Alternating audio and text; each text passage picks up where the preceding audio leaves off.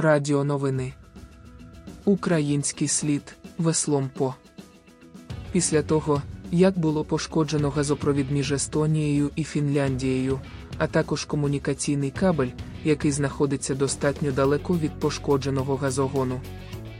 Журналісти декількох німецьких медіа запідозрили недобре і об'єдналися в групу розслідувачів для пошуків українського сліду. Знайшли місцеву фінську фірму з естонським власником з прокату легких плавзасобів, яка в день інциденту здала в оренду двом українцям шлюпку з веслами, начебто для риболовлі.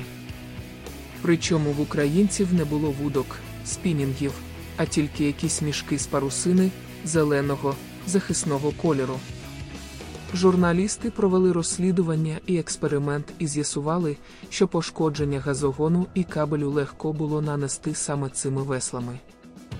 Якщо ти українець, в тебе є зелені мішки, ти служиш в 95-й бригаді ТРО. І легко можеш переробити весла в засоби пошкодження газогонів і кабелів. Один з підозрюваних саме там і служить, бо, оплачуючи оренду шлюбки, розписався як люблю 95-й квартал. Що можна перекласти, як ТРО, 95-та бригада, фахівець-диверсант з переробки весел.